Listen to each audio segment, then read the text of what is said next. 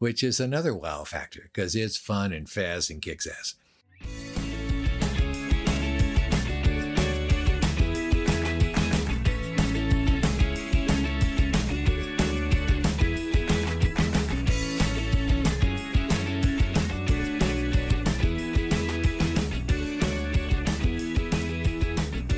Welcome to the Exploring Washington State podcast. Here's your host, Scott Cowan.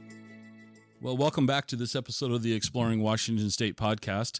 Today, my guest is Brooke Lizotte. Brooke is a keyboard player, we'll say based out of Seattle, but he's going to explain more to that. Brooke, thank you for making this happen. Thank you. It was a pleasure. So, Brooke, we're sitting here in a studio, which you gave me a tour of, which was amazing to me. How I know about you, and this is this is always the fun part. We get to pick on Raymond Hayden. Raymond Raymond gets mentioned in a lot of the episodes, but uh, Ray Ray said you need to talk to Brooke, and here I am. And it took took quite a while for me to actually get around to uh, reaching out to you. But I'd like to know how did you meet Ray and tell the, our listeners some dirt. We need dirt on Ray. Yeah, well, there's plenty of dirt on Ray. Perfect. But uh, uh, you know, I'll be careful.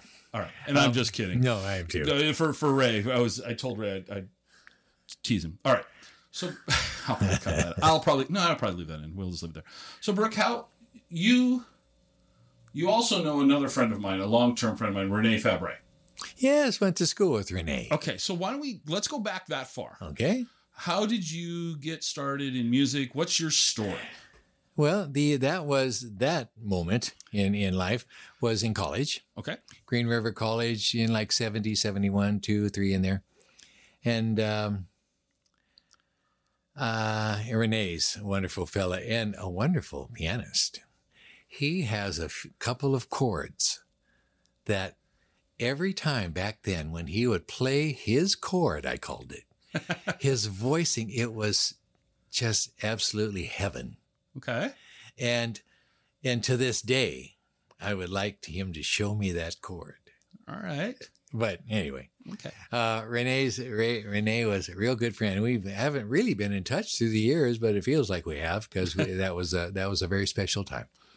And the band was great. Band happened to collect kids. We were 18 years old who played. I had already been playing hard all their life. So the youngsters, us back then, were came in, you know, playing hard and wanting to play Mm-hmm. and uh, and real good. in the band basically exploded immediately, being great. The the jazz ensemble, and that ended up touring up and down the coast and uh, the uh, uh, the uh, what you call it the um, the various festivals and and um, college uh, conferences and contests. And there was the uh, who was a great band leader.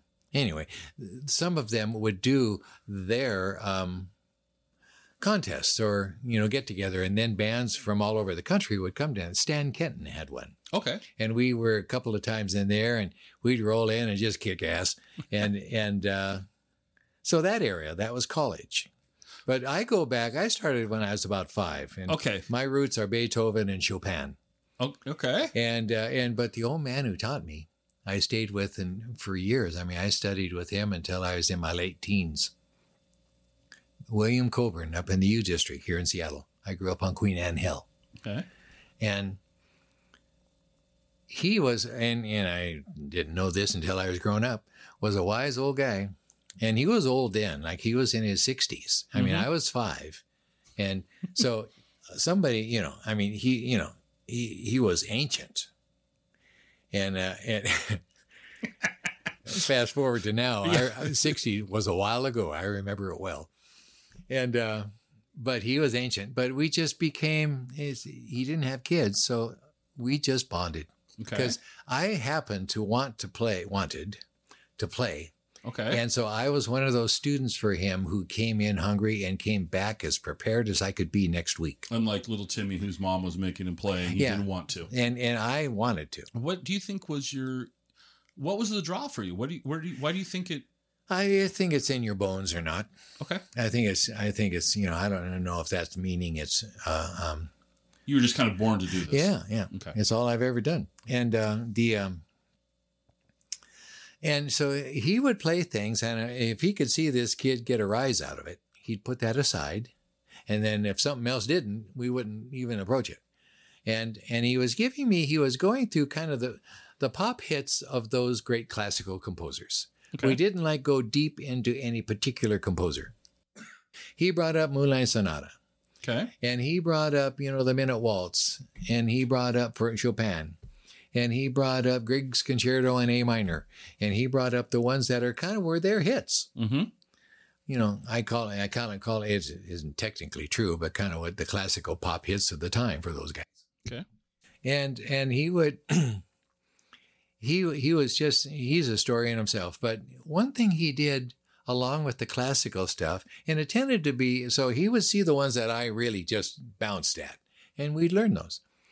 And he might have to rewrite them and re transcribe them because if I'm holding my hand out, my five fingers spread, every pianist has some reach Mm-hmm. From thumb, tip, tip of thumb to a tip of little finger goes as far as your hand does. Some less, some more. Right.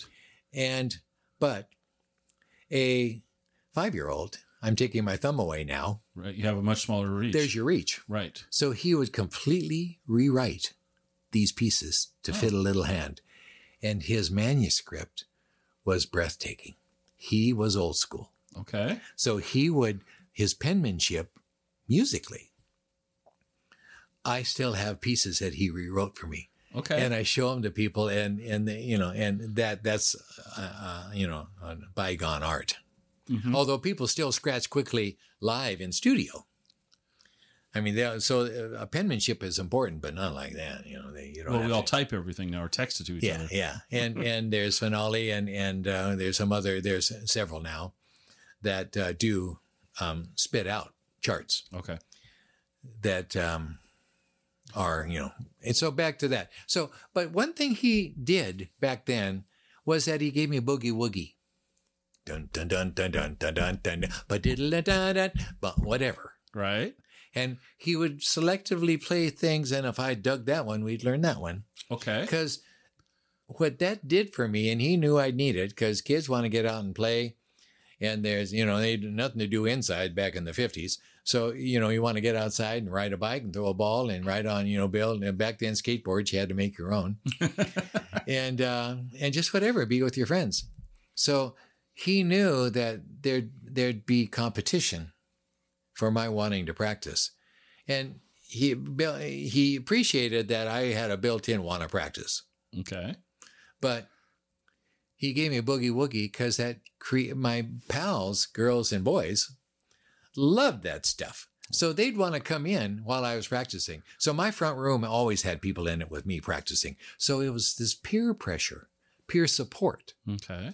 that made me want to go back to him next week and show him what I did and you know how good I was and you know Lord knows I mean some of it I he he was quite gracious and and and I learned a lot from him because you know I probably hit far more wrong notes than right notes because you're 5 and 6 and 7 and 8 and on. And uh he would he said yes. He'd compliment what i did right. He said that this part right here that that's very nice. Yeah, and let's work on that a little bit. And then he said yeah now let's work on this part. He didn't say this sucked. Right. but we'd start evolving what i did well so i could take it another step Mm-hmm. and then we'd go into the hard stuff that i really maybe didn't even get too much Okay. so he was his his uh, critique was a really important part of anything. Whoever critiques your work, hopefully they're good. Hopefully they give you support and then constructive criticism. Easier said than done sometimes, depending on who's delivering that and who's receiving it. Sure. Well, I think as a young child, uh, my mom wanted me to play piano, and and I, I just didn't want to. I just didn't. I regret that at this point of my life, but at seven, eight, Yeah. didn't want to. My mother wasn't a trained piano instructor. So right. there was some. Yeah, my no nobody in my Yeah. family was Yeah. were was. so did you have a piano in the home? Yeah. You, you did have, and did Yeah. they get that for you, or was it already there? No, there was one there because the my older brothers. I'm the baby in the lot. They the older brothers and sister, one sister, um, they all had lessons. Now, now they she didn't know Coburn then, Mhm. and and she tells story or did of uh, uh you know the, the whack of the ruler on the back of the hands, and she didn't. She some of my siblings had that experience where it was a crotchety old gal who was mean. And uh, she didn't want me to have that. So she looked around and she found a good one. But um, there was a piano there, and she tells stories of me, you know, I mean, back when, you know, the keyboard was, I'd bump my head on the keyboard when you're small. Right. And, but she tells stories of me, I, my hands are above my head, reaching up and playing and finding melodies. So you really, you, at a very young age, Yeah. you really, this was natural to you. Yeah, Okay. yeah. I enjoyed that thing up there Okay. and the sounds it made. And so, and then I would right away, we, I would play again the rehearsals. My private practice would become uh, a half a dozen of my friends were hanging out. And I say, now be quiet here. You know, I mean, just, you know, or she would say, you can stay, boys, but be quiet. okay. Or girls. And Right. there was always a mix. And then I would give house concerts. And I have some pictures of those. Oh, that's awesome. Oh, it's just, and the girls and the guys, everybody's got on their Sunday best and they're looking sharp, you know. And how old were you about this time? Oh, seven or eight Seven or or nine. eight, okay. And he would do reci- reci- uh, uh, recitals. Okay. And in his home, University District, which had the upstairs beautiful piano, uh, would hold, I don't know, 50 chairs. He would empty it out and put chairs in there. And everybody's parents and friends and aunts and uncles would come and he'd do a theme and he'd play a little bit and then have us do something. And so there was a lot of early performances. Okay. And then when you moved on, say, to high school. Yeah, well, junior high. Okay. Um, I was 13, seventh grade, and um, uh, hadn't played anything but boogie woogie and classical, Okay. and and some oh some uh, uh, Mancini, Baby Elephant Walk. We moved into some pop um, themes, Mm-hmm. Exodus theme, Okay. uh, Cobra, and I still have that. Still have those uh, that sheet music, you know, Okay. when it's twenty cents. that kind of thing. It's really good. And but I met some guys in uh, uh, somehow I don't I have to ask them how I met. But there's there was a band on on, on Queen Anne called the Neurotics. It's neurotics. It was all the rave. And played all the sock hops and the teen fairs and the you know the community centers and, and the sock hops after school and and street fairs and what have you. And and they somehow discovered that I played. Okay. And so they came over to my house one day. And back then, the rule, I was 13 years old. A couple of them were in high school. One was in junior high. And that's probably where the connection was because the rest of the boys were in high school. And they, you know, and I, they, they found out that I played and they came over and, and I didn't know kind of what to play for them. So I played, uh, you know, this Harry, you know, uh, uh, piece, Grieg's Concerto in A minor. Dun, dun, dun, dun, dun, dun, dun, dun, dun, dun. You know, it's classic intro Mm-hmm. and it's hair raising and, you know, and, uh, so there, that, there, you know, there was a wow factor. And then I played Bumble Boogie, Okay. Which is another wow factor because it's fun and fast and kicks ass. And so I was hired. And back then, you got into the band if you had gear. It didn't matter how well you played. And I didn't know. I mean, I, I had a good ear because I had been playing already for 10, 13, 5, 8 years. Eight years. Right. So I, I had a good ear and I could pick up stuff real quick. So it was, you know, the din, din, din, din, din, din. Oh, that's, I ended up, that was the way I was playing pop music was the rock and roll stuff. Okay. And dad got me a, a Vox Continental organ, which turns out to be one of the classics. okay. You either had a Vox Continental or a Farfisa. The Doors had a Farfisa. okay. Uh, the Dave Clark Five and John Lennon had a Vox. Okay. So it was one or the others. One- The the soul guys had the B, uh, the Hammond B three. Okay.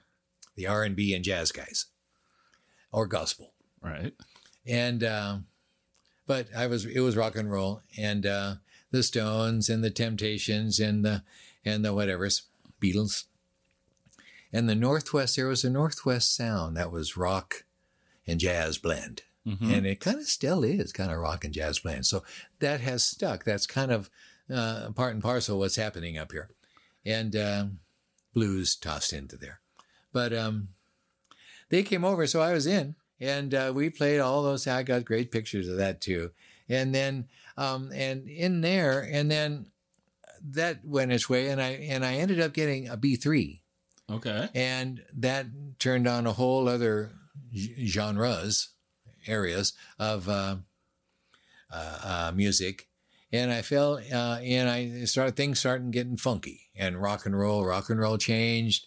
It became, you know, Zepp and Stevie Winwood and and uh, you know Jethro Tull and and Stones and and and and, and Hendrix and it and it, things started getting. I discovered Herbie Hancock, Oh. a young Herbie, hmm which I dug immediately. Um, and uh, and then on it went. And uh, and I they're friends of mine, African American family, the Browns.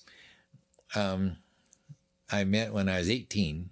Just just I, I was 18, uh, 17 and 69, and I graduated in 70. So I was 18 then, and uh, that was a great time to be steady in rock and roll and funk and R and B because Mhm. those, those were the classic guys. hmm And so I was, you know, deep in it and just loved it and was playing real hard, playing my best, uh, best I could. And that's about that time is where I went to college and met Renee. Okay. Cause so the Green River thing, the Green River College was that band in school. Okay. It was in 70. But I met Coleman Brown and, and, and his family and cousins. It was the Browns. And, uh, they're soulful and bluesy, and that's what they were all about. Mhm. Otis Redding, James Brown hmm and and I played B three, and I had and I got a clavinet pretty quickly thereafter, which is a funk machine. Clavinet is the funk machine that's not organ. Okay. Stevie Wonder, hmm superstitious, hmm Mhm. ba-doom clavinet, Clavinet. Okay. legendary in the funk, and then everybody had a clav if you were funky. Okay. Still do. In fact, I got a seventy-two clav sitting out there that's funky as you want to know. All right. And, but I met Coleman and, well, yeah, Coleman really. And then he invited me down. There's a club down on Second and Union called The Vault, which was legendary downstairs. And uh, 18 and over. And all they sold was potato, was potato chips and Coca Cola. and uh, kids, you know, from the Navy would, it was, it was that kind of place All right. and uh, we and in Septimus, the owner, uh, uh, uh, Ronnie, ah, leaving me right now, um, but he he's a legend, kind of plays sax and and lived to a ripe old age. But that was his club, and he loved the Browns. Mhm. And they were called Just Us at the time, and. Uh, I somehow connected with him and I uh, hauled the B3 down and I could play and kick ass. And, and they immediately, we just became the best friends. So it was Ronald Brown, Coleman Brown, Frankie Brown, Herman Brown, um, uh, Cynthia Brown, Lily Brown, and Brooke. And Brooke. So I was adopted Okay. and have, and have played with him off and on since. The bass player, Ronald, plays with our Wednesday night jam. Okay. So I've played with him since I was 18. All right. And then, then things got funky. And then I brought that, my blend of funk and rock and classical and God knows what, to the jazz band and stayed with it through the two years. It's a two year school Mm-hmm. and, and stopped taking any other classes. and it was, so I stayed there for another year or two, coming back to be the anchor man Mm-hmm. do the ensemble because I was learning a lot from it. The director and I were best friends. It was traveling and doing the festivals and working hard to be good. And, and so I was, it was, I enjoyed it. Okay. So I stayed long past really going to school. I just came to sign up for that. And then on went life. Well, let's let's let before we go on with life, let's let's talk about Seattle in the late '60s, early '70s musically. what were you experiencing here? What did you see well, see? one, I, I couldn't get into clubs. Right. So um, it was, you know, from afar.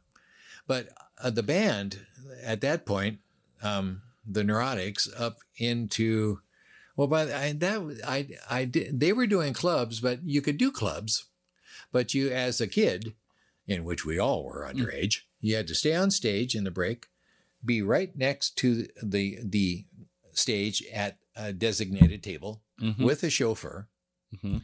or in the green room with a chauffeur. And um, so I didn't go to clubs. Okay. And so at that point, what I was, uh, I, I didn't. I mean, I saw there were there was a Dave Lewis trio. There was a lot. There was a couple of organ gods who were just great. Of course, Louie Louie came out of this region, Mm-hmm. um, uh, and the the Sonics, and the Wailers. They were Tacoma. Yes. Tacoma had more of a blue collar, you know, attitude, Mm-hmm. and kind of still does. I mean, that's probably genderfied, but back then it was kind of night and day. Yes. Um, and uh, and those bands kicked ass. So that was that scene, and they were kind of that half generation older than me, and mo- a lot of these kids were because I was just playing so young at a young age that I was involved, but they were older. Um, uh, Vietnam, Vietnam took some of them away. Mhm. That's what when the neurotic stopped, guitar player went off. Okay. And he returned, but that the band had ended. Um, but um, so the scene was uh, jazz and R and B, and um, and I was able to kind of know of it, kind of you know one step removed, because I was you know uh, I was you know half, I was adopted by the Browns. Right.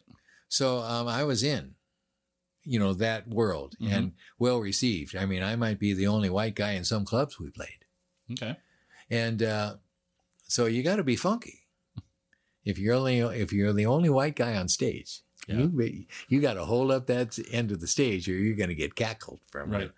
And uh, so, knock on wood, I could. He held it. what did you do after Green River? Um, 70s. Had a band called Bridges. Okay. that was the local uh, collectively uh, the just the, the finest players around us and that that ended up being ma- managed i wrote a lot in that band I, that's when i started writing Okay. and have ever since just uh, my own material is what uh, you know and and you ride that wave if you don't hit a home run or two then you're constantly working on the next project in almost any industry That's true. And uh, and I was hitting some long balls and and has you know kept me afloat and feeding me until now. Okay. But um, in the process, some amazing moments. Bridges ended up being managed by uh, Ulysses Lewis, Norm Volatin, and now my still dear friend Sid Clark, as a co-writer but manager in helping Ulysses. There was a band called Ballin' Jack Okay. that was ended up uh, with national renown. And Sydney was their manager. And they were a rock and soul. That term, a la, that, Seattle almost invented that. Rock and soul, rock and roll and soul band. Mhm. Kicking ass but soulful, like a Sly and the Family Stone. Okay. Seattle, a lot of the bands were that just without trying. They just was. And so it was there that scene was was cool. And it's still kind of here. Okay. Jazzy but funky but rocky but you know. And uh so that was uh yeah, that was all around us. And Bridges was that eclectic blend. And Ulysses owned the Paramounts. Oh. This okay. one, the one in Portland, Okay. and one outside of uh, Vancouver, or I'm sorry, San Francisco, called Warner's Warner Theater. All right. And his dream, and was uh, uh, was uh, realized during that era, was that he would have bands come up and down. And Bridges was he managed us, and he would put us on front, you know, thirty minutes, forty minutes in front of anybody who'd let us. They'd coming through. If they didn't have an opener, he'd say, "Well, you know, you got an opener? No, no, we don't." Well, he said, "I got a really good band. I mean, they'll, do how long you want."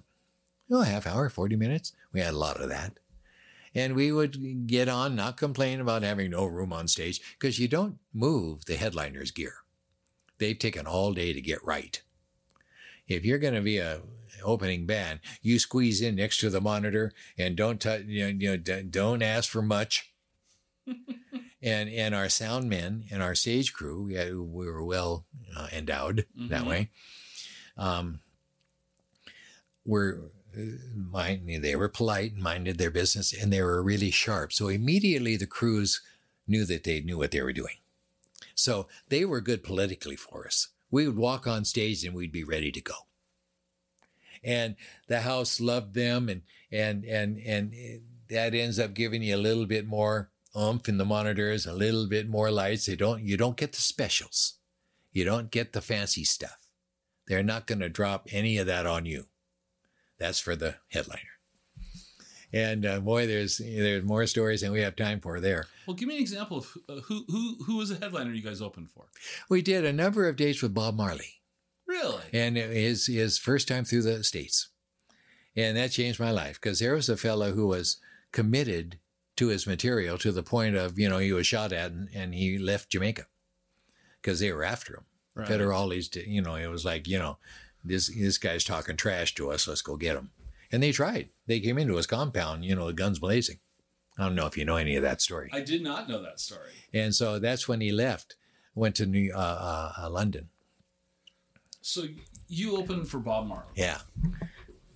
And uh, who else do we do? There's uh, Dylan was in that lot. Uh, uh, Bootsy Collins came out of Parliament Funkadelic. Yeah. Um, yeah, there's stories there too. Um, there's stories on all of these. All of these. And uh, who else we do? Uh, the Four Tops, uh, Richie Havens. Uh, uh, uh, who is Joan Collins? We so because the band was quite uh, uh, uh, um, able to carve our set list out, all our own material, Okay. mostly mine. Okay. And so we could get funky or we could get rocky or we could get kind of, you know, ballad ish. Bring in the clowns. Yeah, yeah, a little bit. And, and and and we didn't have to hit it hard. We could we could get kind of jazzy Mm-hmm. comfortably. We could go there. I mean, we're we weren't a jazz band, but we could get jazzy. Okay. A difference. I, I'm not a jazz bow, but I can play into that. Okay. I can get jazzy, and uh, um, because you know jazz bows know all those songs, Mm-hmm. and I I don't I'm I'm my repertoire is my own material, All right. so I'm not good going in and going into a piano bar thing where somebody calls out Misty, All right. Yeah. so I don't put myself there. but um, anyway, just uh, who else do we play for? I'd have to think. Well, that's quite the list. Yeah, I mean, it, it, it's in that realm. so did you play with? So were you playing at the, the Paramount in Portland as well? And did Yes. you and did you go down to San Francisco? Were you playing the Warner's, All, Warner. you were playing all three of these. Yeah, yeah. And venues. he also was connected to uh, uh, Queen E, uh, Queen Elizabeth, uh, the Opera House in, in uh, uh, Vancouver, BC. Oh wow. So we played the Queen E on different events. And the Commodore Ballroom, there was a there was a ballroom here called the Eagles. mm-hmm. And the Commodore was Vancouver's Eagles, Gotcha. where everybody played that uh, couldn't do. I don't know if they had a bigger theater in Vancouver, because not every. Well, it must have been the Queen E, because Marley played the Queen E. Um, and Buffy Sainte-Marie, we played with her, and and uh, that was at the Queen E. Um, but the Commodore was fun. It, it was the Rock Hall, like the Eagles here was. Never saw anything at the Eagles. Renee has told me a story of he he sat on the floor while the Grateful Dead were playing at the Eagles Nice. auditorium, and I'm like, ah. Yeah, I saw I saw the Clash up in Vancouver. oh, you did? Yeah, that uh, London calling tour. Oh, You know, funny thing is that they were in a they weren't in the Commodore, but they were in the Commodore size, kind of like small ice arena. right. That you know, not not a big rink, Right. not not a big stadium slash ice rink, but um, and place was packed, of course. But and I I, was pleased to see, surprised to see as well. The um, the Clash came on, and they weren't very loud. They didn't play loud. Uh, the the PA had them loud enough to fill the room, Mm-hmm. but they, I mean, we were used to some ear shattering music then. Okay. You know, where there's a stack of Marshalls, and they did not need a stack of Marshalls, but they, uh, they- nobody knew that then. and uh, um, the Clash was surprisingly just I, I appreciated it because I in that time frame, um, Marley wasn't loud. They were they were more like a countryman. They came in with their axes mm-hmm. and rent Fender Twins and whatever they wanted and put those on stage somewhere.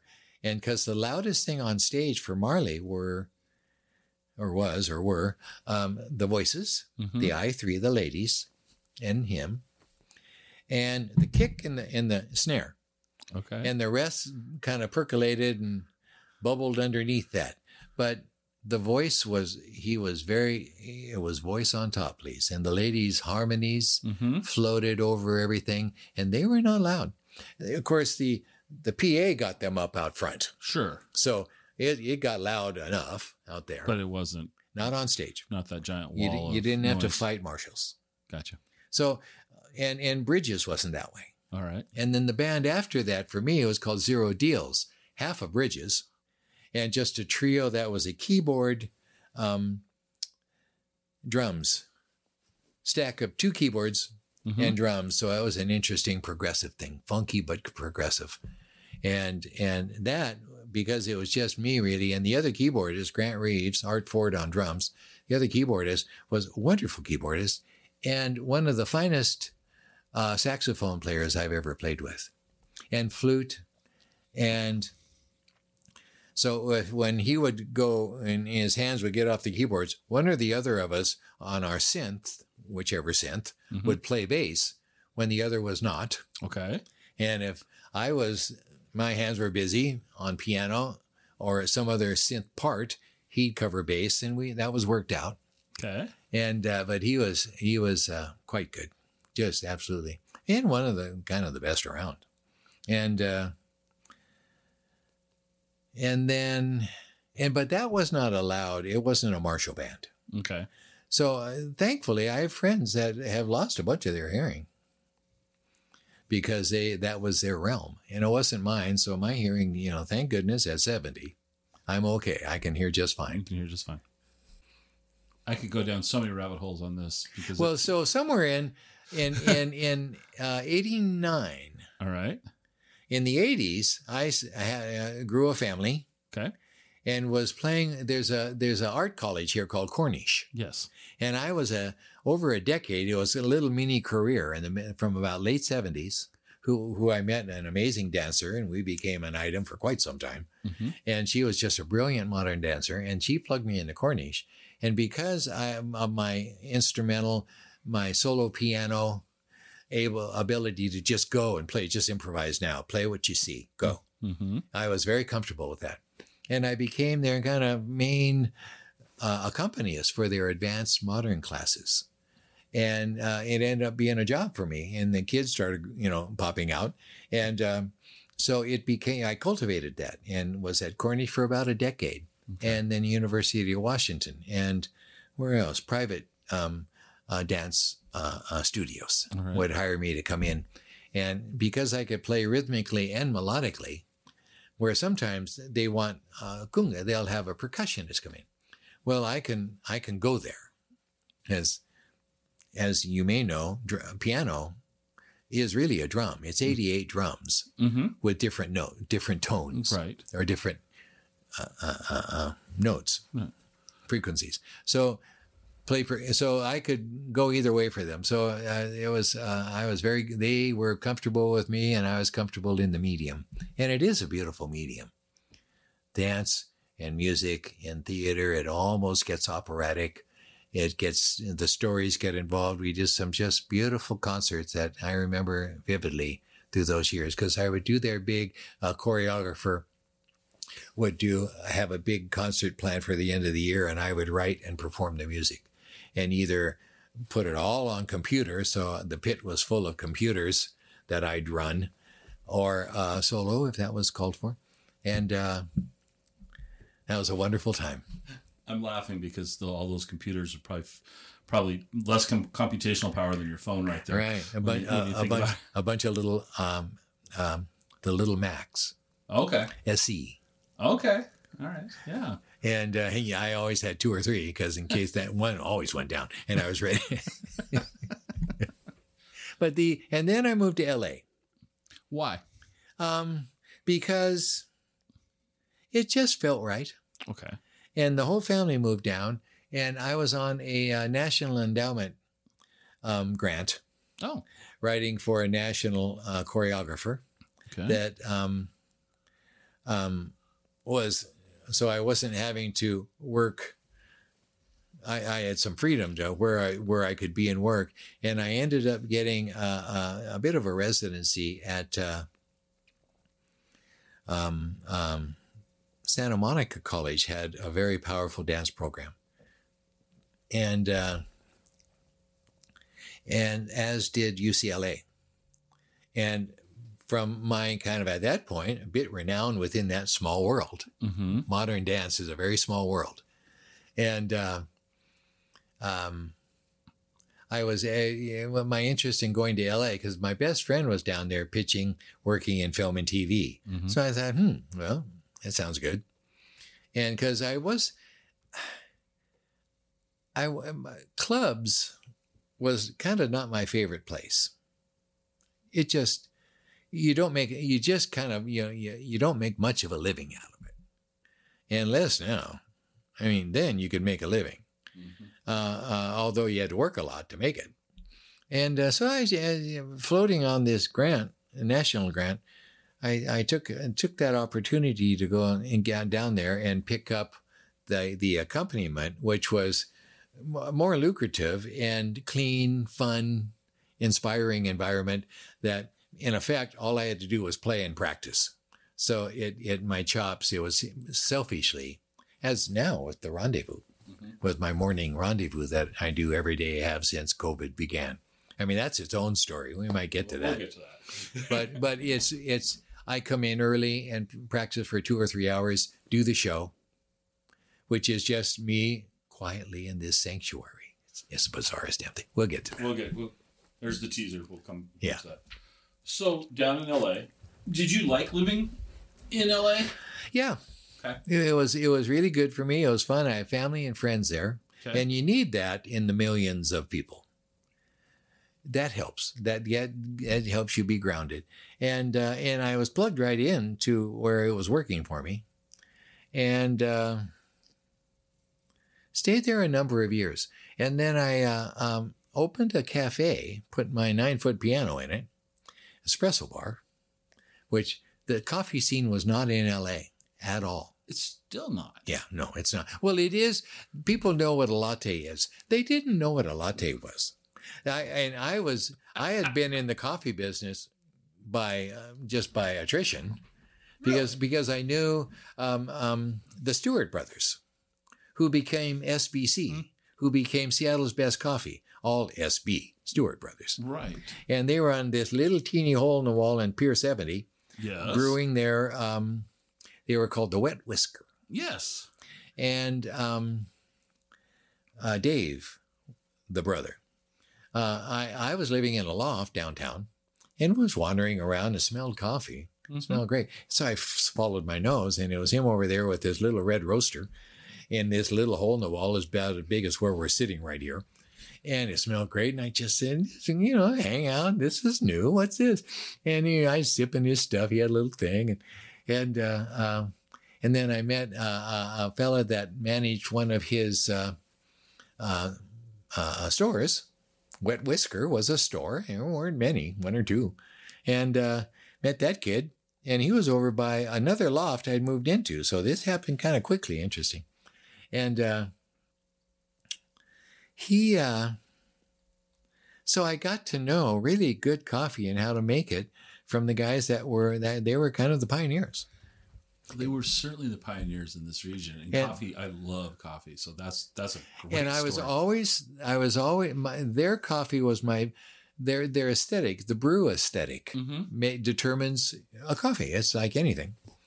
Is you know what's your tequila taste like? Well, it, it tastes like different than somebody else's. Right. And uh, And I always preferred their aesthetic was a medium dark roast. Mm-hmm. And and and and um, uh, Starbucks was a little more of uh, of a French snap.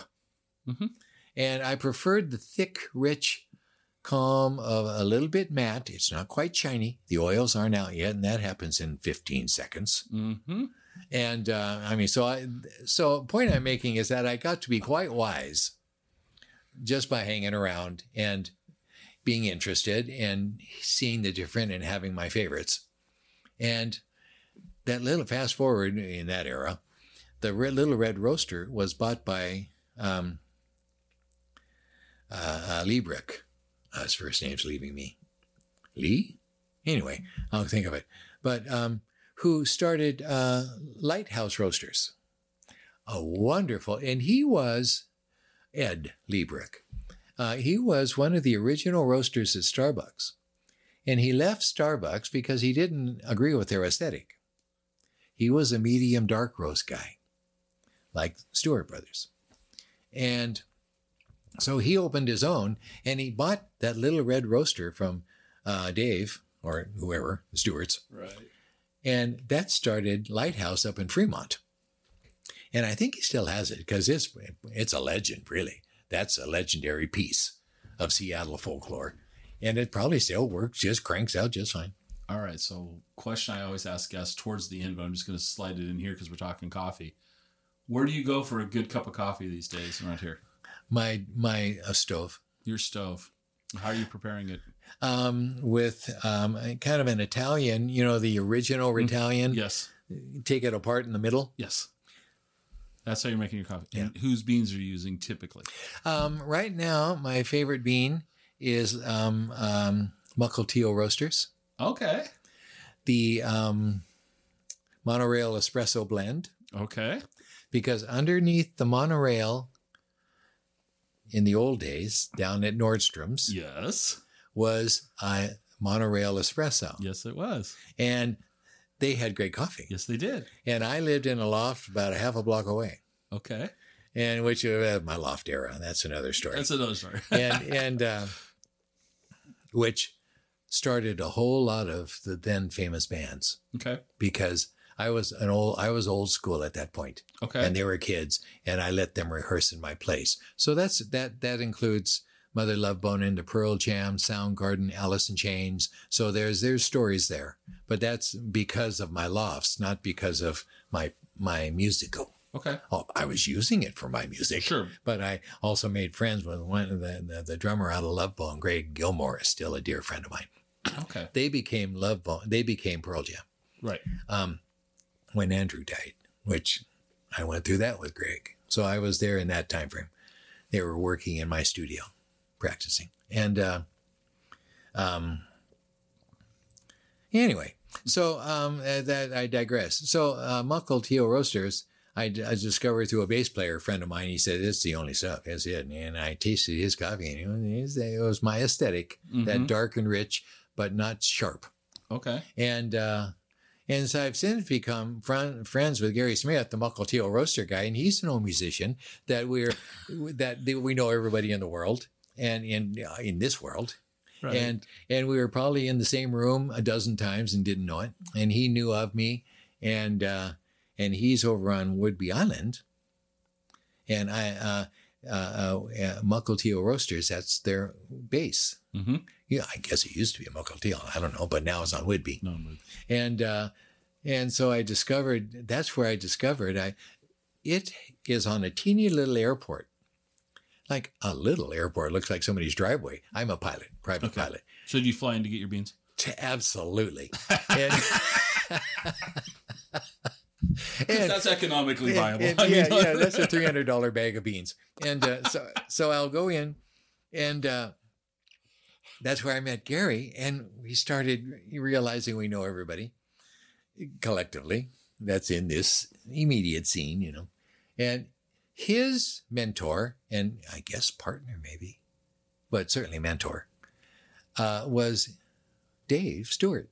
So his aesthetic is that. So it's no wonder. So so it's one and the same.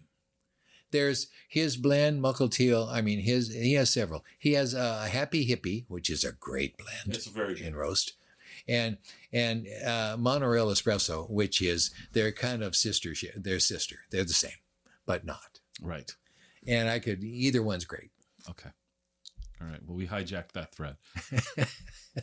well, let's let's. Oh, boy. I'm sorry. if- no, no. This I warned you. This is how the show goes. I mean, we're gonna, you know, we it's not scripted, so it it, it goes where it goes. And coffee can lead any conversation, as far as I'm concerned. So I had Ed Leebrick Okay. uh, when I opened my coffee shop in Hollywood. When I moved down there in the '90s, Okay. nobody knew they had they wanted coffee. Come in wanted coffee, black or white. You know, that's British, but black or with cream. Mm-hmm. And uh,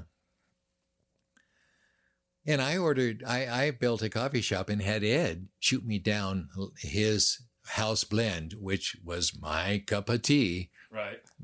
and uh, he sent me down a fresh, you know, five pound bag uh, re- regularly, and you know, damn near warm still when I got it, and uh, and so I had the best coffee in in in in L.A. and people from San Francisco and New York and Chicago and Europe who are in L.A. trying to make a name for themselves, they knew right away.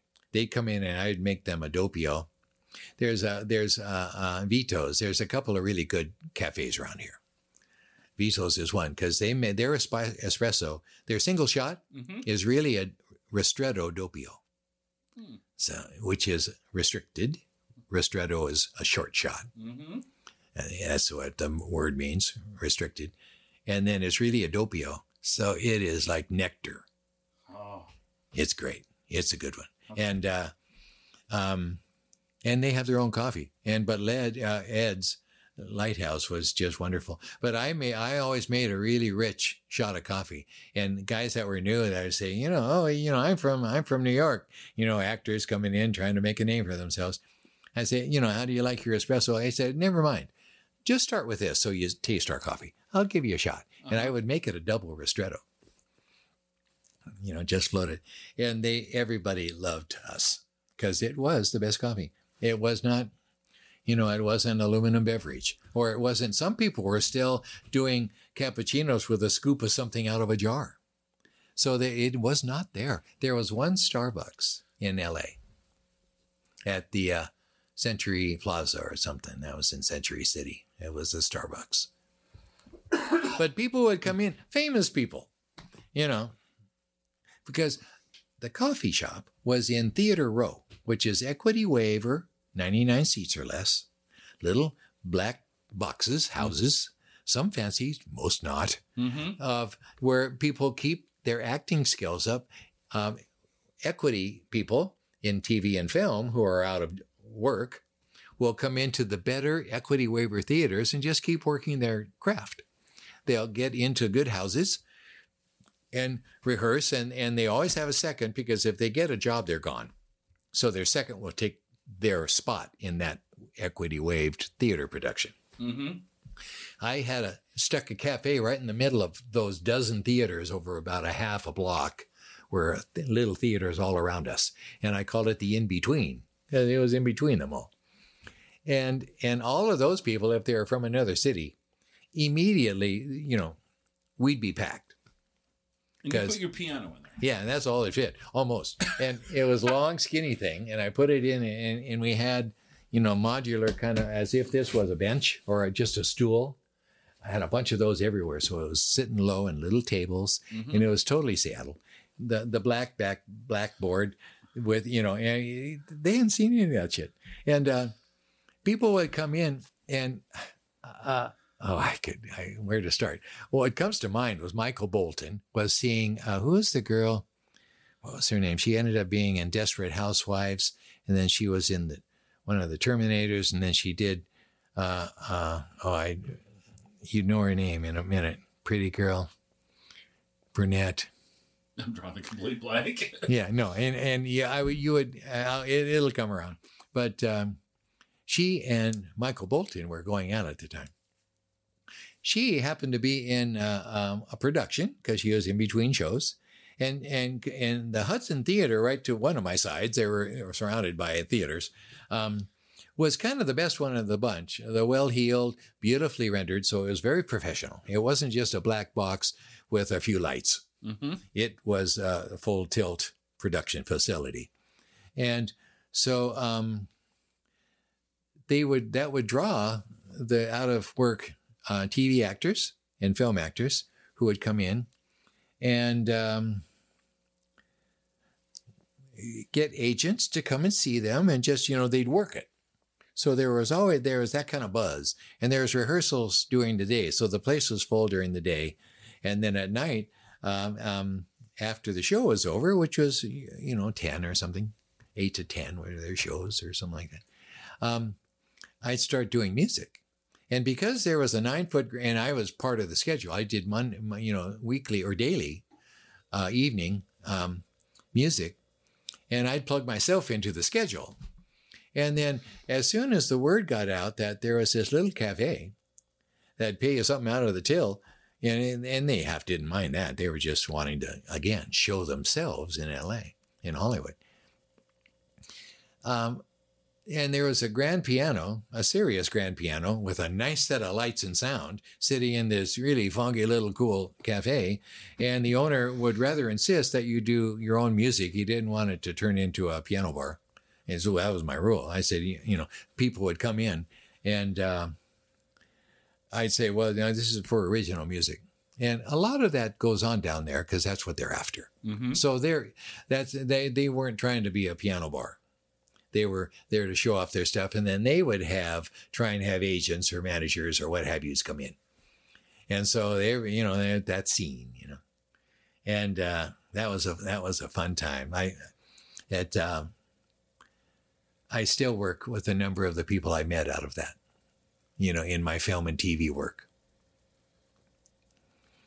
Wow. so that was in the 90s and then i moved back up here we bought a house on Bainbridge Island, and I was involved in a studio um, uh, production, and and my wife and I went our separate ways, and uh, I had a couple of kids, and uh, actually we're still really good friends.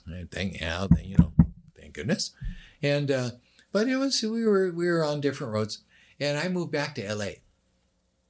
because that's where my phone was ringing, Mm. and. Um,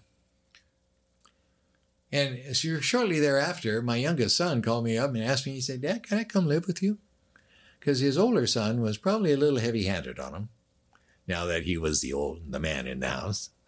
And the youngster was quiet and reserved, and the elder was the opposite. And I said, sure. So he moved down. It was, you know, dad and son in LA in Studio City we lived.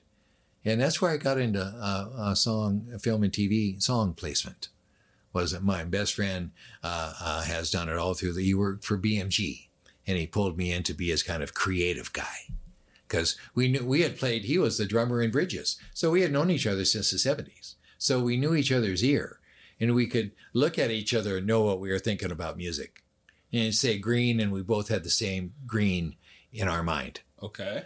You know, we wanted blue, but not too, and we both knew what that meant. Okay. Or it's got to be this, but eh, not, not a little more, uh, you know, a little more mustard. Okay.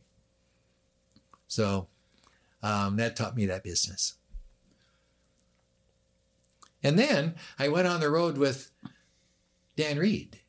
Dan Reed Network out of Portland was a funky, hard hidden rascal. And he was a big, he had a couple of big hits in the late 80s. How did you get connected with Dan Reed? Uh, Art Ford, my same friend from Drummer and Bridges, Mm. to BMG's in charge of their film and TV music placement on the publishing side for uh, um, the world.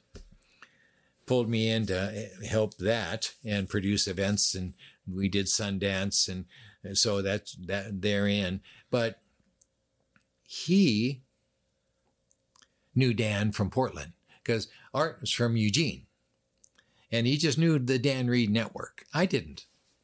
Although we had met back in when Dan was climbing the ladder, he would come up here and play. Uh, what was that place down under the monorail? Anyway, one of the big clubs downtown, and um, oh, I almost had it. It was a Greek restaurant for a while. Um. Anyway, and a lot of people played there because it was kind of the big club in town with Aquarius being the big club north of town. Right. and uh, um, and he and Dan was in there playing, and you know, lying around the block. He was well known, Mhm. and my loft was down. Uh, another loft was downtown, one near the um, the monorail that that where I frequent, and and that was close to uh, um, Astor Park. Yep. Thank you. And um, and after Dan Reed played Astor Park, and I didn't even go. I was whatever. I was probably I had my nine piano, nine foot piano there. So that was an event production, you know, performance gallery Okay. that had its there's stories in there too. But um, and I lived there. And uh, he brought Dan over after the show, and we hung out, and I played, and Dan, eh, you know, there was a guitar around. I don't think he brought his, and uh, we just clicked. And he'd sing and play something, and I'd just play right on it. And so, um, fast forward when I moved to L.A.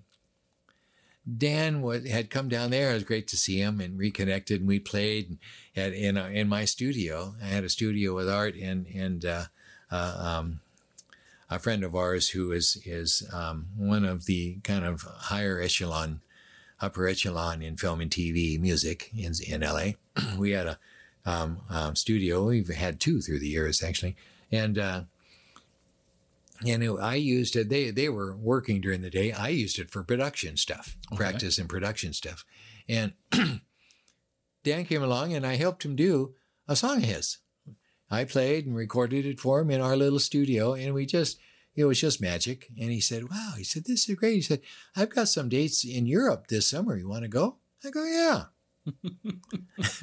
Sure. and it, it it became a long and still connected career. I've done a couple of albums with him, and I have gone last time. It's been a, a little while now, three or four years. Of course, it's been two years before any of us tra- tra- traveled. Uh, so it's been a few years now since I've been over there. And uh, and his and I would go over and do one. I was playing with not the network. He had a Dan Reed band Mhm. that was a lot of those songs, the hit songs, but done differently. And we kind of did them funky in our own thing. We weren't trying to do the record, Okay. and uh, and it was well traveled, and that was so much fun. That was first time really in kind of my professional life that I did Europe and was traveling along with the band, bouncing along in in either a rented van we had or on the train and crisscrossing uh, the UK and going up to Scotland and then bouncing up to uh, uh, the Scandinavia and crisscrossing. And I've crisscrossed and playing the smallest little burgs in Sweden you want to know. and then some of the big halls. And then we would do festivals too, the big festivals in the summertime. Because uh, Dan's, he was known over there. Because when when the when the network hit in the late '80s, out of Portland, they where they really hit was not U.S. They had sent it. They were in uh, whatever the label was. There's a, a, a, um, a London uh, office too for that label, and um, and then and maybe still, if you were big in L.A. Or, or, or the label in L.A. was jumping up and down about you. They were they were cautious until they heard you and thought for themselves. Okay. So they knew their market. And Dan Reed, funky rock and roll thing, hard hitting, kind of four on the floor, but with a guitar hero, Mm-hmm. Brian, who I've, in fact, he sat in with me about two months ago. I mean, I'm still in touch with Brian. Oh, and all those guys, really. And uh, um, he, um, they sent it to uh, uh, Joni Metcalf in not Arista. Anyway, one of the labels, um, big label. And she was the head of A&R. And she always had a stack of CDs like this that she never got to of new acts. And then this came over, but this was a little, this was a separate act list because it came over from her label, uh, Los Angeles version. And her dad came in every every week and brought a pile of stuff because he loved listening, and so he was her listener. and he heard Dan Reed and brought it to her attention immediately. Said, "You're going to like this. This kid's good." And they were hard hitting, and she just dug it. And so they signed him up. And uh, um, and brought him over. And their first gig was opening for the Stones at Wembley Stadium. And they went on and did the European tour. And so he's well known Yeah. in Yes, in. Europe. And uh, one of those was platinum. I don't, maybe the second was too. I'm not sure. Mm-hmm. And then, but then, then that ran its course. Grunge and uh, depressed, hard hitting rock and roll took over from Guy Gets Girl spandex pants. you know, p- poignant, important topics that were done seriously instead of wanking, you know, uh, hairdo. Mm-hmm. And um, and Dan was a blend of that. Right. To be fair to Dan, they were serious as a heart attack, but the material was light. It was, you know, girl in a red dress, tiger in a red dress, Mhm. and and it was all about guy gets girl. And he got he has since got much more pointed and poignant in his material. So, but so it the, the that kind of turned off like a switch, and he went into uh, um, electronica and he got out of the business for a while just because uh, it was ending up being too self-destructive for himself. So he decided to just kind of uh, disappear for a while, and and then he discovered that music and writing music and playing is what he wants to do. So he came back in, Okay. and that's where I reconnected with him in that second life of his. And it was in Europe because he was living over there. He lives in Prague. He's been out of the country, expat for a long time, and we're still in touch, very very much. So coming home from coming off of one of those tours, I was here seeing mom, not living in LA anymore, because I was over there most of the time.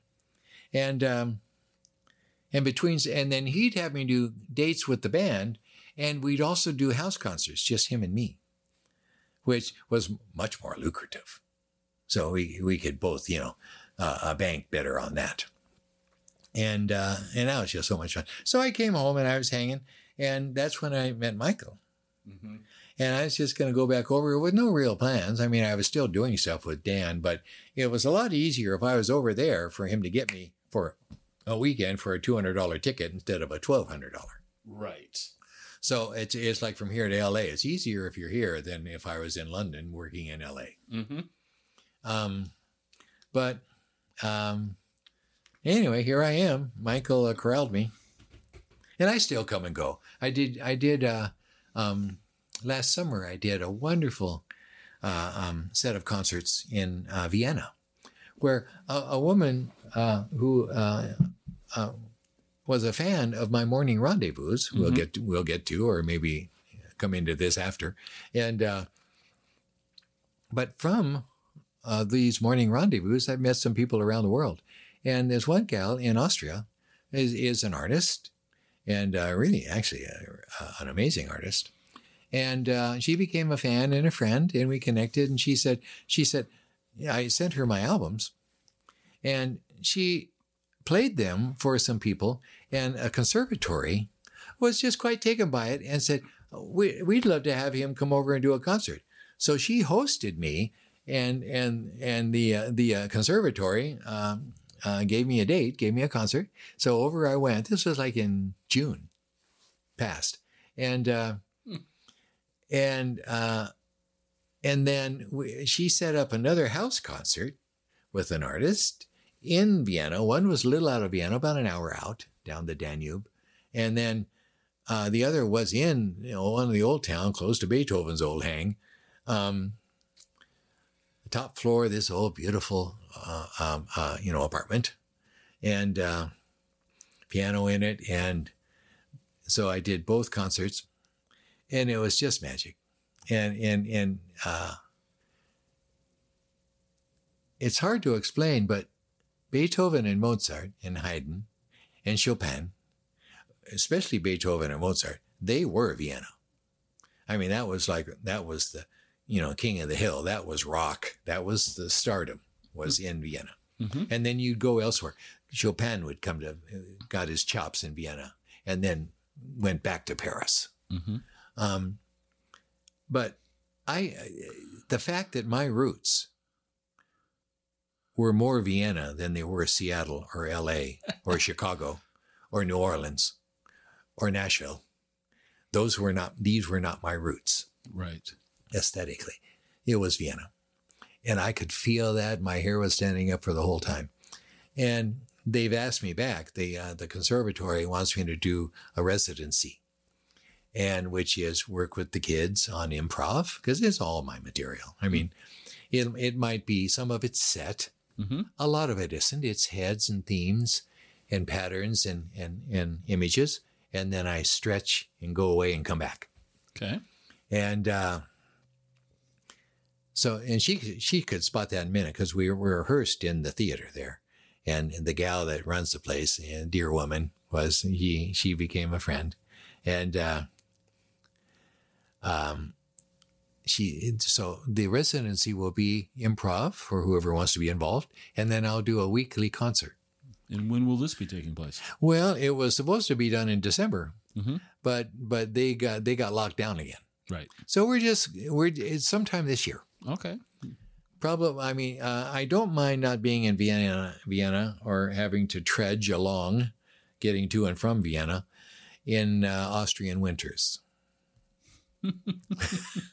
now they don't mind. Like when I was in uh, Sweden for many a winter, Mm-hmm.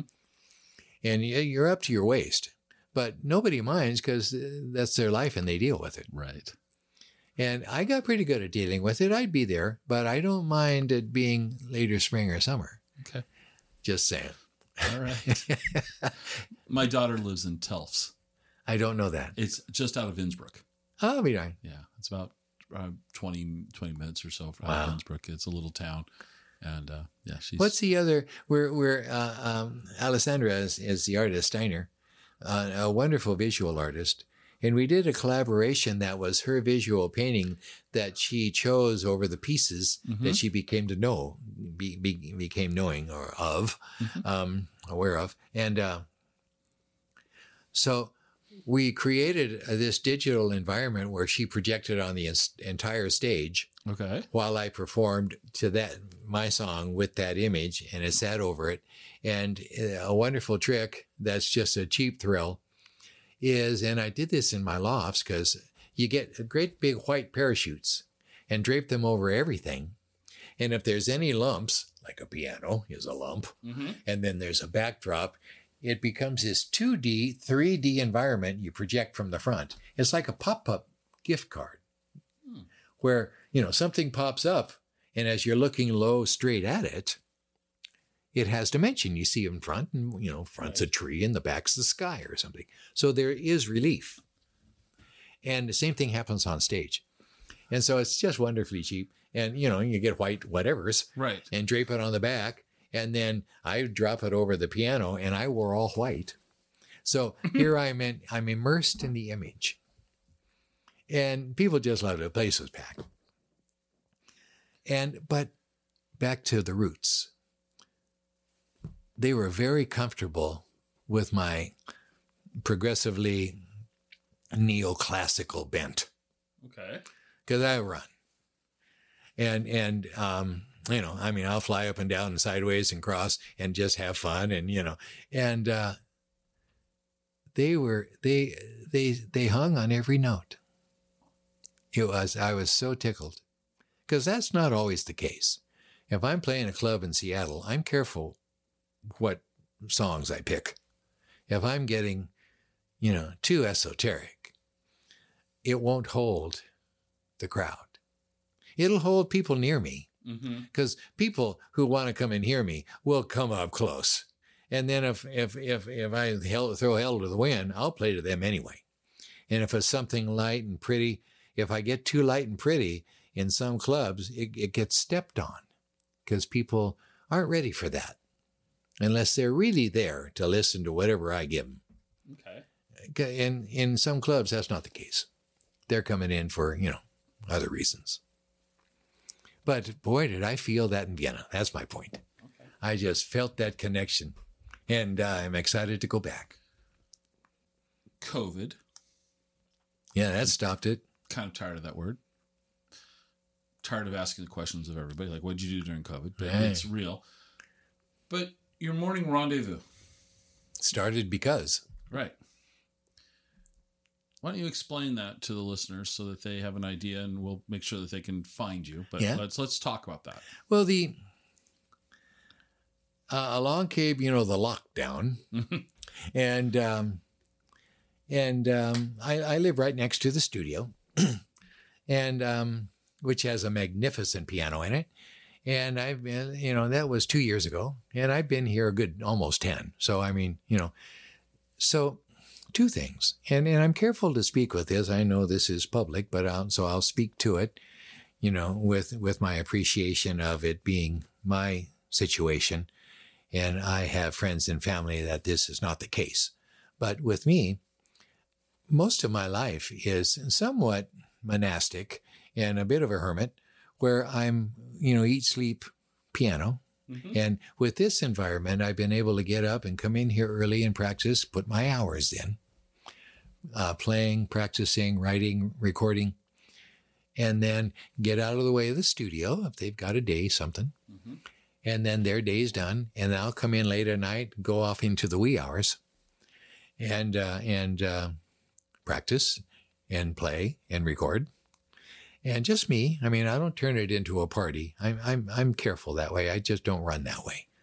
Uh, uh, um, when i do a recording session i like it to be a closed session which just means me and who's essential to be here I don't want, you know, girlfriends and friends of friends and bring it into, turn it into a party. I might have a party at the end of it, but closed session, I just, it keeps me focused and quiet and you're controlling the air. But so, uh, so I, uh, along came COVID. And in truth, my situation didn't change much because I was still wa- er, waking up, eat, sleep, come in here. And, uh, and so, but we all had to be careful elsewhere. So, um, anyway, so uh, Raymond, uh, um, all of our friends were doing things streaming with their PayPal's and their Venmos to try and keep making money Yeah. and they and then you know keep their crowd entertained and hopefully their crowd would you know slide them 20 bucks on PayPal. And uh and that that became an approach that a lot of people did.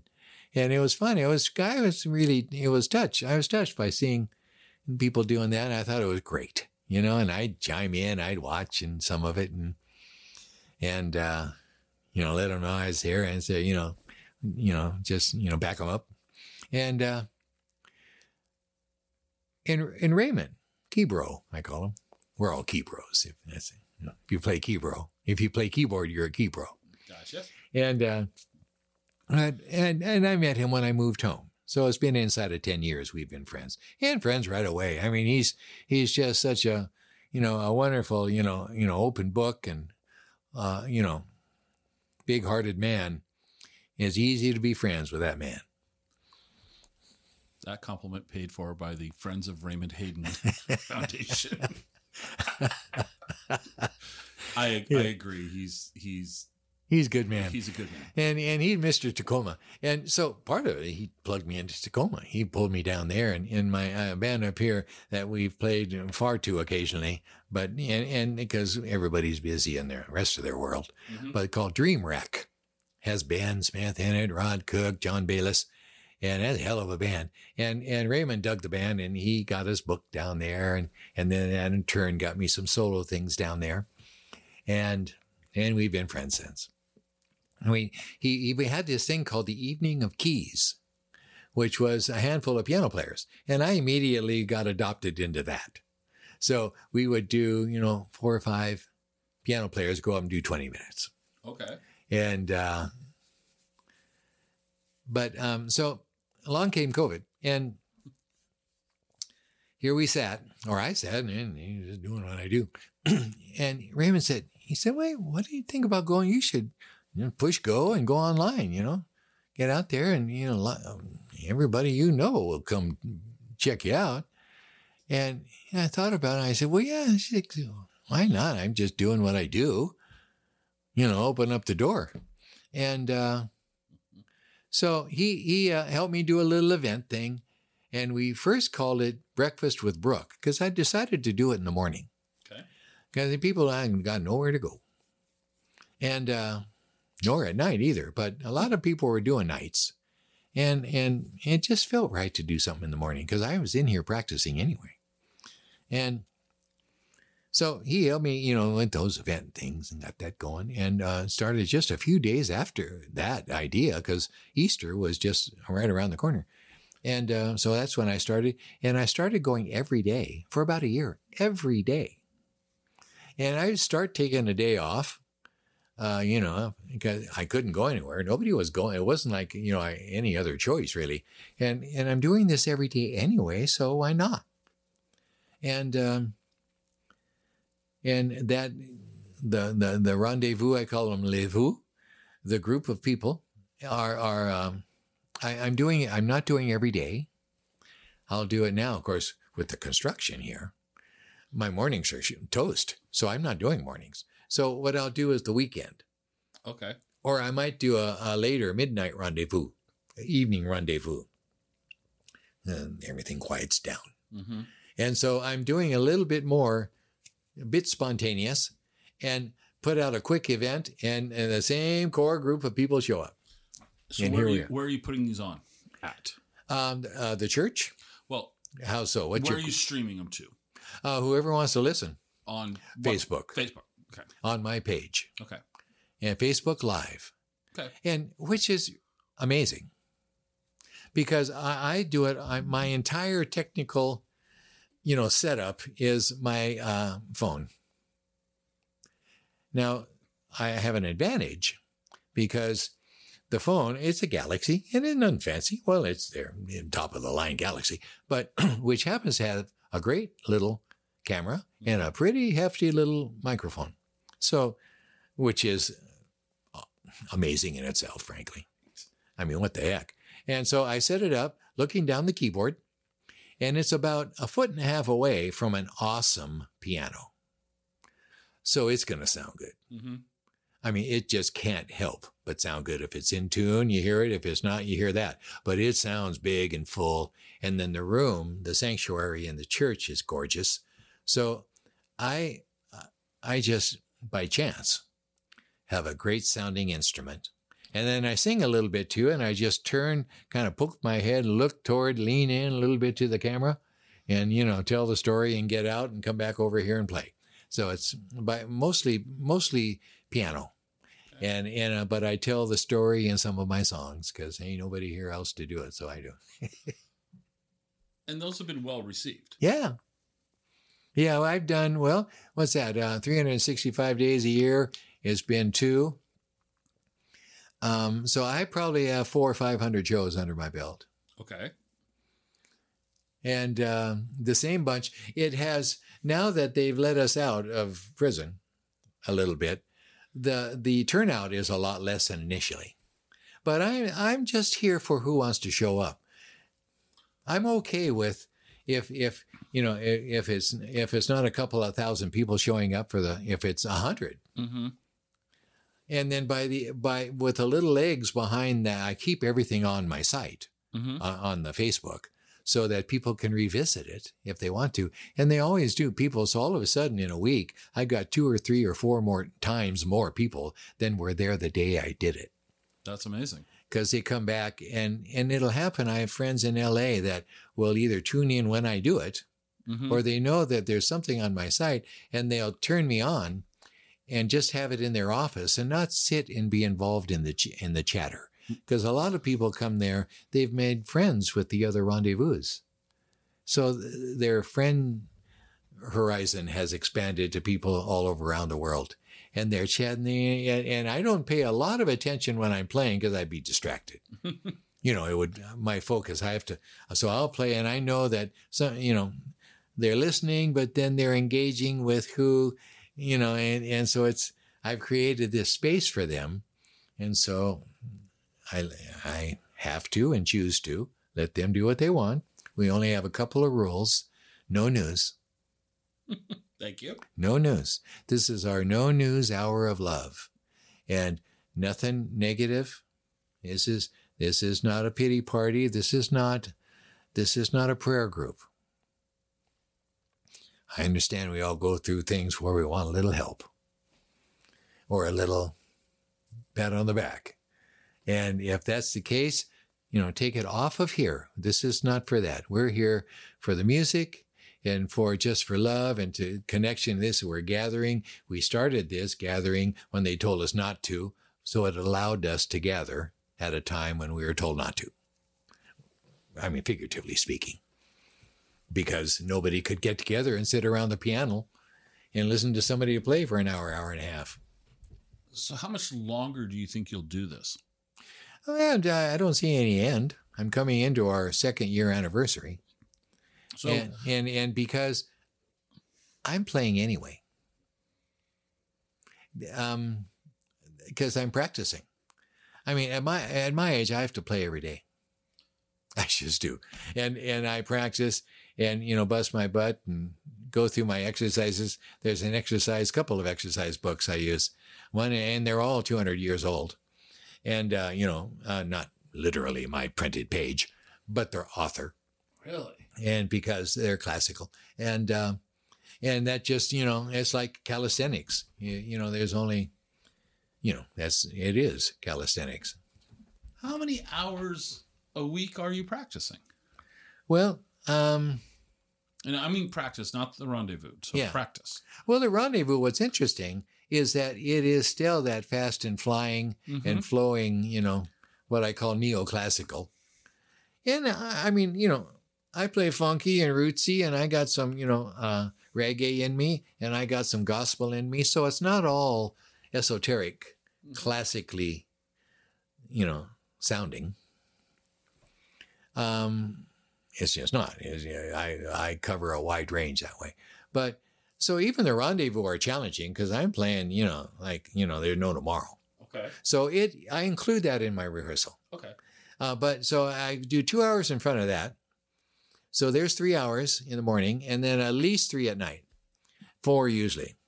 And so, you know, so that's six, seven hours a day. And, you know, so it's, but it's what I do. And, and at the moment, I don't have a girlfriend or a wife or a dog. So, I, so I can, you know, it's what I do. and thankful for it. Very thankful for it.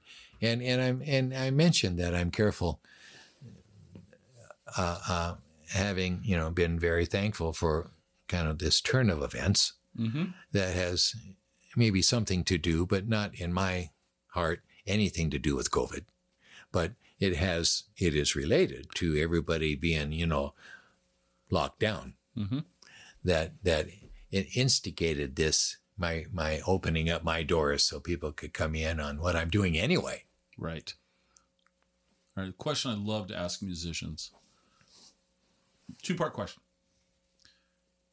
Washington State related. And for you, you know, I'm gonna pare you down. Can't say somewhere in LA or somewhere in Europe. We can maybe you can slide those in, but like to do because we're exploring Washington State. As a performer, the coolest venue you've played at. Um, theater or club? Anywhere. Well, the theaters there are several. I mean, the Paramount's wonderful. Okay. Um, Kirkland's Performance Theater is lovely. Played there a number of times. Um, there's an Everett Theater, the classic old something, Mhm. um, and it's fun. Um, clubs.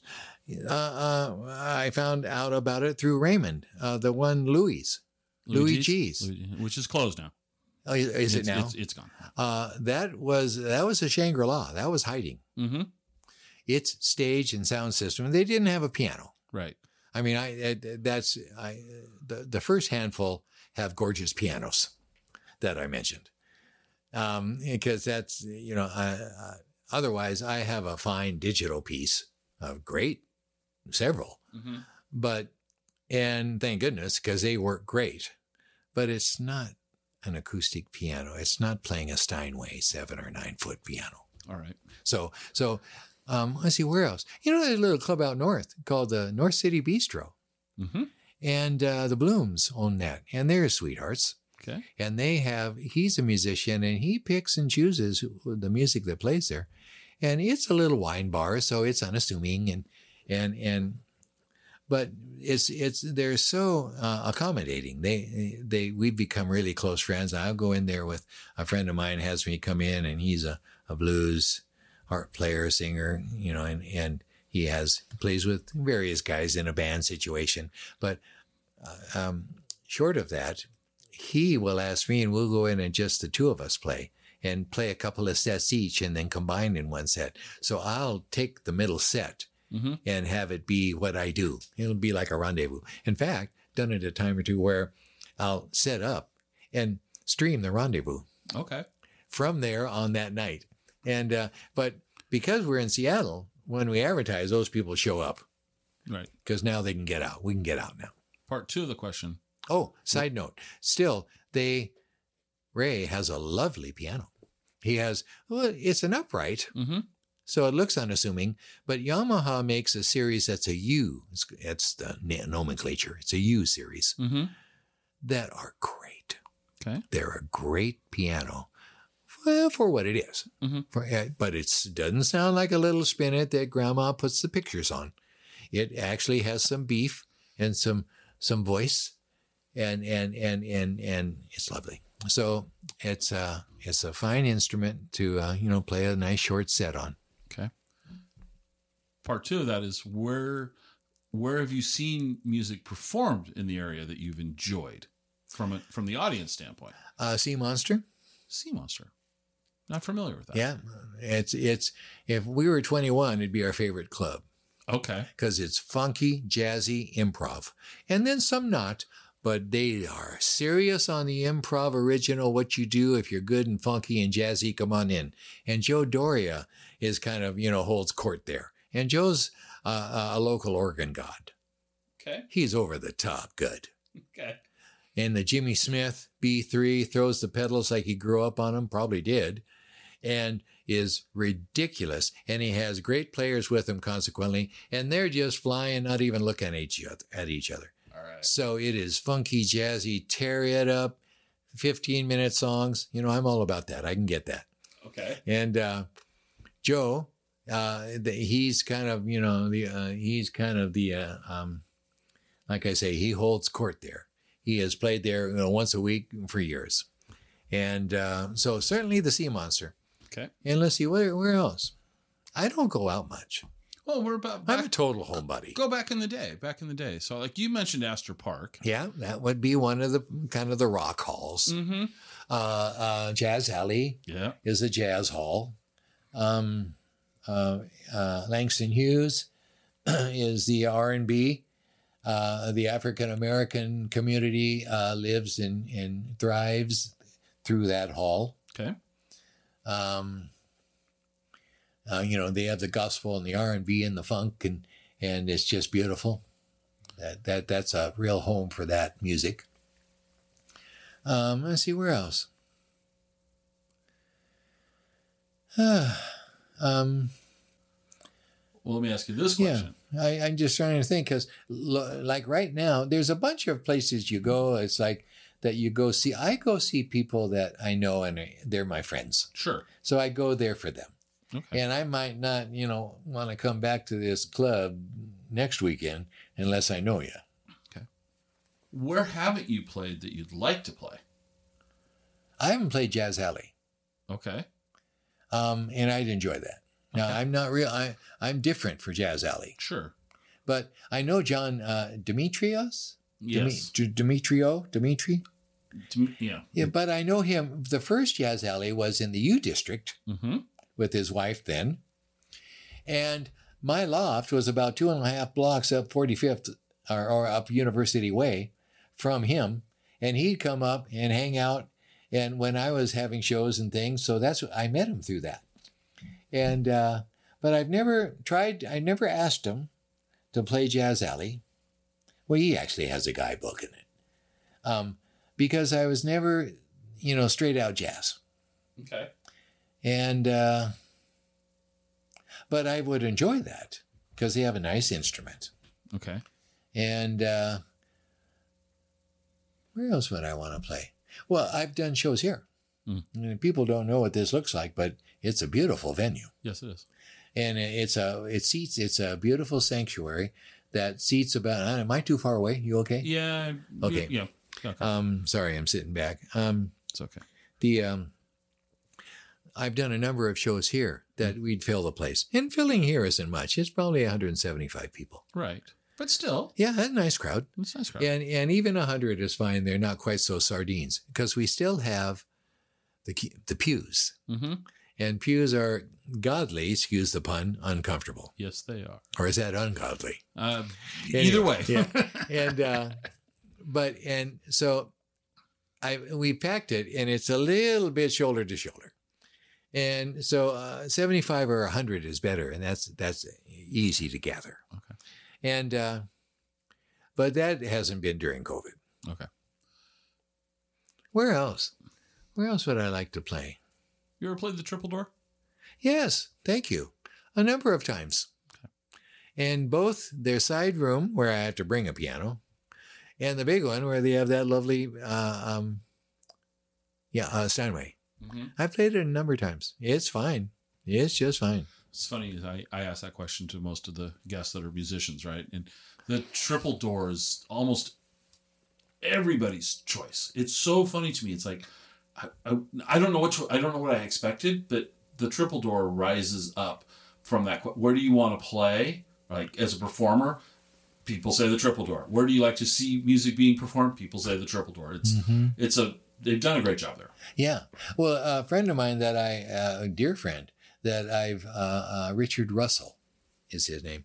Um, he's a singer songwriter, and I've been met him through um, being asked to do the keyboards on his number of albums. So Okay. through the years, we've become friends musically, and he's a philanthropist and was very much involved in the Triple Door existing Okay. And they do a blues they do a fundraiser for the port townsend blues society something like that something. And it's an annual thing and a big fundraiser at the triple door. And richard's always invited to perform because he is. Mhm. And, you know he's kind of responsible for it. And uh, and uh, he brings his band he's living in hawaii and he brings his band over and i'll play keyboards with him. Okay. And he'll give me a middle kind of minor set of my own material Oh, okay. so i'll stretch out okay. and it's and and i and anytime i play with richard he'll give me kind of he, the band will leave the stage and i'll take it for a minute Okay. triple door is fun Well, I want to respect your time because you got to get back to practicing. what? Two questions. Well, one's more of a statement. Question: What didn't? I mean, we could go on and on and on. I mean, we. I know we skipped over a bunch of stuff, but what didn't I ask you that I probably should have asked you? well let's see hmm um that's an interesting question because we've just covered some stuff kind of my my past Ah. Um, and and what's interesting is that, and you don't know this, but kind of discovering the feeling that I've discovered um, and felt for the first time that I was in Vienna was real interesting because that my roots. I didn't. It just, of course, those are my roots because that was the first music I learned, and it wasn't you know the pop stuff or the rock stuff or the R and B back then Mm-hmm. and so that was interesting but we we covered that because that's kind of that's new in my life. Uh covid the covid you know the the morning rendezvous Mm-hmm. or rendezvous if it's in the evening the evening rendezvous if it's late i call it the uh, midnight rendezvous um that's two years old so that's a new part of my moment Mm-hmm. which is just including people in kind of what I do. But it's really so consequently, it's like it's been one of the most prolific times of my life Really? because I'm cranking out stuff every day. Okay. And it has generated two, and I'm uh, on the verge of a third album in two years. Wow. So it's really created, and that and all the stuff isn't on there that you know I- feel could be on because I picked and chose, and uh, and that'll continue. And um, So let's see. What haven't you asked? Well, that's it. I'm. Uh, I just. Uh, this is what I do, and it's continuing, and I'm very thankful for it. Okay. So if people want to listen to your music, they want to they want to attend. Where can where can people find out more about you? Are you just on Facebook, or do you have other sources? I uh, well, the, uh, my name is Brooke Lizotte, and, and and there's a one after it okay. because all the uh, there are a few Brooke Lizottes, Hmm. and they're all girls, because uh, my my Brooke has an e after it, Okay. and that in fast forward, of course, my mom decided that a long time ago, and but she must have liked the way it looks, because other masculine is K Brooke mm-hmm. or S Brooks Brothers Suits. Mm-hmm. So Brooke, K, S with the S, and E is feminine. So all of my mail comes as Ms. because the post office, their infinite wisdom. their their systems and others, and just any postal system, they'll they'll flip a coin for masculine or feminine. So the Terrys and the Alex and the you know the who else? What other is can toe the line like that? Brooke is one, although it's spelled differently. But there's others like Terry with a R R Y or R I, R R yeah. Um, or what have you. Pat. Oh yeah, I Yeah. just remember the old Saturday Night Live skit for Pat. So right. Don't call me Shirley. well, I thank you so much for taking the Oh, time. it's been a pleasure. This was this was great for me, and um, we'll put links in the show notes so that people can find you. Oh, I was going to say I have a uh, YouTube channel, Oh, okay, and that where there's that shows a lot of the stuff I've done on film too. Okay, Some of the artists, the the pieces I did um, uh, for the Sony Pictures things, and uh, um, so that includes things that are not my material that I'm playing on though. okay. The the the the uh, the work I've done with Randy Meisner from the Eagles. oh, really? and and and one of our pieces is on there. Okay. And um and uh so they'll see the film and TV side of me. Excellent. And then a bunch of my materials on there too and and and then um Are you on any? Do you uh, make sure there's nothing you can throw at me? Okay. Are you on any of the streaming service? Are you? Is your music on Spotify? or- yes, it okay. is on all of those. Okay. and and of course that's digital and i've done i've done uh, um i have a small uh, uh, uh, uh, uh, uh, bit of uh, CDs in case people want CDs because all the I I got those really for the rendezvous people because they all almost all of them uh, uh, bought a CD or both Okay. from me because I could sign it and and it's it's a memory piece. Sure. I mean, CDs and and hats, and I, I don't have hats or, or t-shirts, but when you go somewhere, you'll pop for a 20, 40, 60, all of a sudden you're spending 100 or 200 bucks at the merch, but it's a memory piece for that night. Absolutely. So the rendezvous people, they've almost all of them have chose to have a CD. Okay. So they remember being there when that was recorded because it was recorded live at the rendezvous one of Oh. one of those days. oh, very nice. Okay. And so, um, so that they they would have to come to me directly, okay.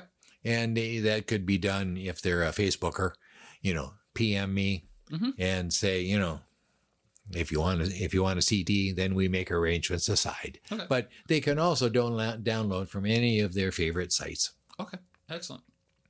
Well, again, thank you so much. Yeah, thank you. It's been a real treat, and thank you. Uh, we both can thank uh, Keybro Raymond. Yeah, I guess so. Yeah. That's enough. I'm pat him on the back. There we go. But, we uh, don't want his head to get you know too. too But this has been a pleasure. Thank you thank you.